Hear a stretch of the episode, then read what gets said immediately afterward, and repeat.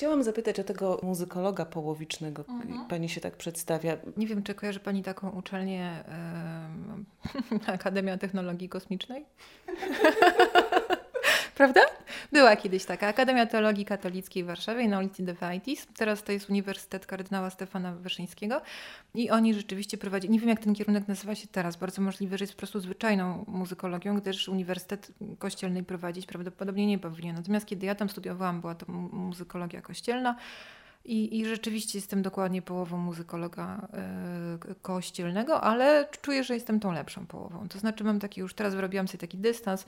Wiem, że gdybym skończyła te studia, to niewiele lepiej bym się czuła jako muzykolog kościelny całkowity niż teraz jako połowiczny. Ale właściwie moje pytanie szło nie w kierunku tego, żeby Pani się przyznała do tego, że nie jest magistrem, tylko... Tylko do tej muzykologii. Ja troszkę miałam... To trzeba mieć w ogóle podbudowę, prawda? Podbudow- a więc ja tę podbudowę miałam. Troszkę tej podbudowy rzeczywiście miałam, ponieważ ja od dziesiątego roku życia grałam regularnie na instrumentach w różnych szkołach muzycznych, na wiolonczeli, następnie zaś na oboju. Prawda? Bo jak wiadomo... Od wiolonczeli do oboju jest tylko jeden mały krok i w momencie, kiedy się okazało, jak już byłam w sumie dość dorosłą, dorosłą, dorosłą prawie osobą, że mam tę samą chorobę co Edward Grieg, to znaczy mam takie chroniczne zapalenie oskrzeli, co w pewnym sensie wyklucza gry na oboju. I jak wtedy dyrekcja szkoły już średniej zaproponowała mi przejście na kontrabas, poczułam, że może jednak muzyka nie jest, nie jest, to nie jest droga dla mnie, tak? Bo to jest taka, taka, taka droga raczej cierniowa. I zrobiłam sobie wtedy um, chyba dwu czy trzyletnią przerwę w ogóle od, od wszystkiego, co miało związek z muzyką, no ale potem jakoś tak się złożyło, że, że ponieważ musiałam wybrać jakieś studia, na których będę dłużej niż na wszystkich poprzednich, no to, to, to wróciłam do muzyki, do muzykologii, tak. Ale też nie, nie na jakoś przesadnie długo, no bo wiadomo, że mam taki troszkę kompleks ten ze Śniadania u Tiffany'ego, jeśli chodzi o studia. Nie, no źle się teraz wyraziłam zupełnie, a może pomyliłam książki? Nie, no dobrze powiedziałam. Chodzi mi o to, że... No nie, chwała Bogu, że to nie idzie na żywo. A tam, to, to, to nie tam była ta, ta Holly, która tak zmieniała partnerów seksualnych? A jaki to ma związek ze studiami? No bo ja tak studia. Miałam bardzo podobny, podobny stosunek do studiów i do tej pory mi zresztą, zresztą zostało, tak? Że taki jednocześnie pełen, pełen no, początkowego entuzjazmu, ale dość szybko mi się ten entuzjazm wyczerpywał, po czym zafascynowywała mnie bezgranicznie następna dziedzina nauki, a kiedy się okazywało, że dziedzina nauki to nie jest nic, co można zgłębiać na studiach wyższych, no to jakby uciekałam i szukałam nas następnych sposobów zapewnienia sobie, znaczy zapełnienia sobie tej pustki w życiu, jaką... Ale już Pani przerwała ten bieg? Tak, no pewnie, że tak. No teraz to już sama uczę. To jest absolutny paradoks. Teraz, teraz sama uczę, uczyłam, bo nie wiem, czy będę uczyła dalej, ale uczyłam na studiach, na które sama bym nie mogła w ogóle iść. To znaczy na podyplomowych studiach na U J-cie. Tak, mają takie studium literacko-artystyczne, gdzie żeby w ogóle brać udział w zajęciach tego, trzeba być magistrem, a ja tam uczyłam dwa semestry. A jak się Pani odnajduje jako nauczycielka? Cudownie, uwielbiam uczyć. Uwielbiam uczyć. Wie Pani, uwielbiam słuchać swojego głosu. Ja uwielbiam słuchać swojego głosu, a mm, na przykład wszelkie, wszelkie takie aktywności typu radio, gdybym o tym chciała pomyśleć, albo na przykład telewizja, one mają ten, ten jeden mankament, że nie widać, jaki nasz głos robi wrażenie na y, odbiorcach, prawda? Potrzebuję po prostu mówić do ludzi i widzieć zachwyt i w ogóle jakim kolana miękną. No i nauczyciel no to jest najlepszy zawód do, do, do takiego, do realizowania takich potrzeb, tak? Znaczy to też może jeszcze zależy nauczyciel czego.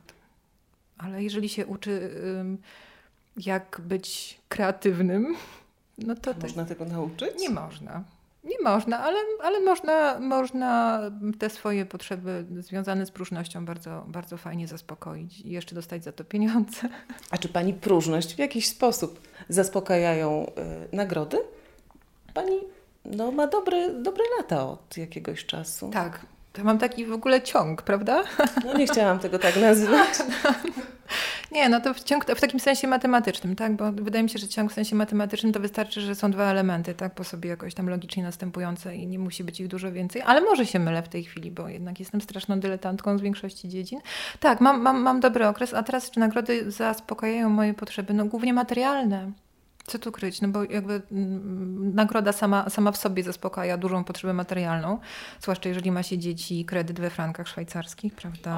O, o no. Ale nie na całość, na część. Nie tak jak niektórzy na całość, także nie jest aż tak fatalnie.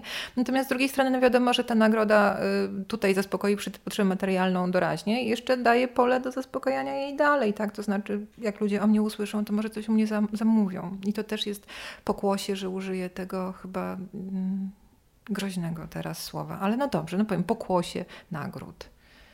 Tak, tak to widzę. A próżność nie. Moja próżność jest zaspokojona, kiedy przychodzi do mnie żywy człowiek i, i, i mówi, ale pani jest po prostu... Ale pani po prostu jest. Jeszcze mi się nie zdarzyło usłyszeć od, od jury któregokolwiek, którejkolwiek z nagród czegoś takiego. Takiego tak. czystego zachwytu. Takiego czystego zachwytu. Tak, bo oni to wszystko racjonalizują. Zresztą oni muszą, tak, oni to robią za pieniądze podatników i oni muszą swój zachwyt racjonalizować. No ale to jednak odbiera troszkę, troszkę z ma- magii. Justyna Bargielska w R M F Classic. Czym pani pachnie dzisiaj? Dzisiaj Chanel numer pięć. Dzisiaj Chanel numer pięć, dlatego że ja się bardzo, bardzo, bardzo, znaczy absurdalnie się pakowałam do tego obecnego tutaj Krakowa. Nie wzięłam ładowarki do smartfona, co pozbawiło mi w ogóle kontaktu z rzeczywistością, ani adresów, ani telefonów, ani niczego. No i tak się pakowałam, że nie wzięłam też perfum żadnych swoich. Więc jak się zorientowałam, że nie mam perfum, no to były dwie możliwości. Albo się poddać i zamknąć się na poddaszu u teściów i siedzieć tam, albo iść prędko do Sephory. Wydawać nie, ale na przykład wydębić jakieś próbki, a na miejscu się jeszcze psiknąć czarną koko, prawda? No więc się psiknęłam czarną koko, a do domu zabrałam od pana takiego przemiłego, przemiłego, przecudownego absolutnie geja z Sephory w Galerii Krakowskiej. Wydębiłam od niego próbkę Chanel numer pięć, no bo to jest takie coś, że już zawsze można to Zawsze można to jakoś tam zutylizować. Także dzisiaj jest Chanel numer pięć. Ma pani dużą półkę perfum? Obecnie jest ona średnią półką perfum, ponieważ... Czemu się zredukowała? Jakoś tak przestałam dbać o, o, o, o dopływ nowych gości, tak, na mojej półce, a wpadłam w taki szał pozbywania się przez rozdawnictwo. Teraz tak żałuję, przychodzę gdzieś do jakichś ludzi i widzę, że stoją moje perfumy kompletnie nieużywane, a czasem nawet nie stoją, tylko tak jak u mojej kuzynki, leżą w łazience w takim plastikowym... takim plastikowym koszyczku. No jak widzę coś takiego, to mi w ogóle serce pęka. Ale już, już właśnie tak ostatnio przyglądałam się tej, tej, tej, tej mojej półce. Już tam pojawił się nowy Lutens, na przykład na niej dziewczyna z Berlina, bardzo piękny zapach, taka róża bardzo ładnie zrealizowana, wcale nie nachalna, a jednocześnie dość taka sofistykowana, bym powiedziała, więc to już tam stoi i będziemy, będziemy uzupełniać braki. Nosa do perfum nie mam, także tak naprawdę tutaj kompletny dyletant pyta, pyta panią, czy dyletantka, o te perfumy, ale wiem, że perfumy mają jakieś nuty, coś tam jest serca, coś domu, prawda? Czy to jest jakaś, nie wiem, jedna tonacja, Moja? w której pani właśnie nie. pracuje? Nie, nie, to, to, to, to nie. Którą się ubiera, bo to jak element stroju brzmi. Nie, to nie jest tak.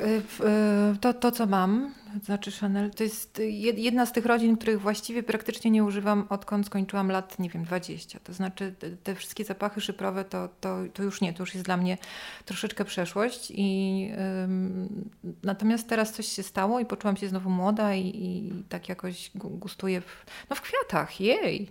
Natomiast ja jestem osobą nietypową, to znaczy ja pod względem jakby popytu na perfumy, ponieważ ja nie toleruję tych wszystkich spożywczych zapachów. Karmelu. Na przykład kiedyś miałam ogromny problem znaleźć sobie perfumy, w których będzie piwonia, a nie będzie karmelu. Ponieważ wiadomo, że target, obecny target perfumiarski to są osoby pomiędzy dwudziestym powiedzmy a trzydziestym rokiem życia, które kupują to, co stoi na półce i najchętniej to, czym pachnie ulica. A ulica kocha karmel, ulica kocha słodycz, kocha, kocha no sztuczny karmel oczywiście. No więc ja, ja miałam z tym spory problem, ponieważ, yy, ponieważ akurat tych, tych spożywczych zapachów to nie. Spożywcze zapachy to, to kocham, prawda, w rzeczach, które można zjeść, a nie, a nie w perfumach. A teraz tak, teraz kwiaty. kwiaty. Tak. A kolczyki pani też rozdaje?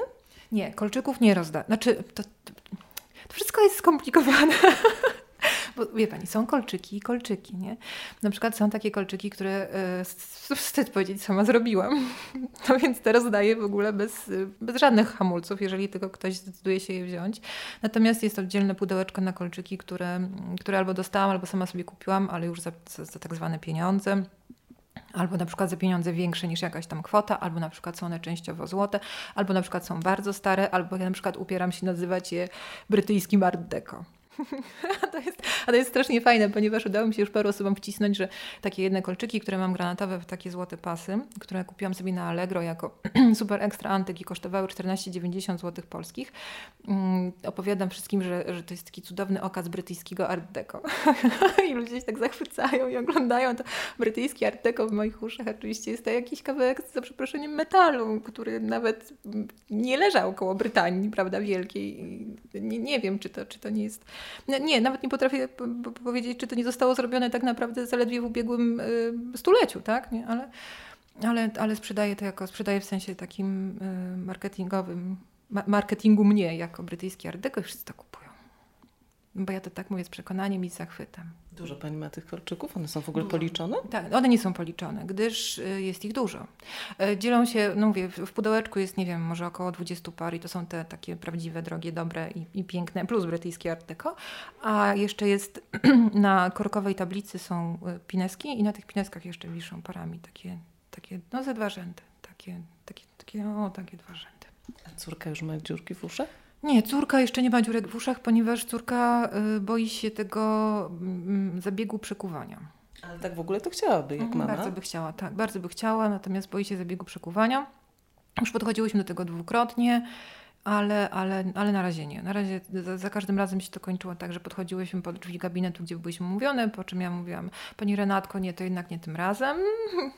I żeśmy szły tam gdzieś. I ona się zanosiła płaczem, ponieważ ona bardzo jest taka krytyczna wobec siebie i dla niej takie coś to jest porażka, a dla mnie to jest chleb powszedni, bo ja cały czas tak robię i próbuję troszeczkę ją tak nauczyć, nauczyć tego, że nie za każdym razem, kiedy uciekasz w panice, to jest źle. To źle świadczy o twoim charakterze. Czasem to wręcz bardzo dobrze świadczy o twoim charakterze, a już na pewno o twoich takich zdolnościach ewolucyjnych, tak? Czy też jakby możliwościach ewolucyjnych. Czasem trzeba uciekać, zwłaszcza jak się jest kobietą.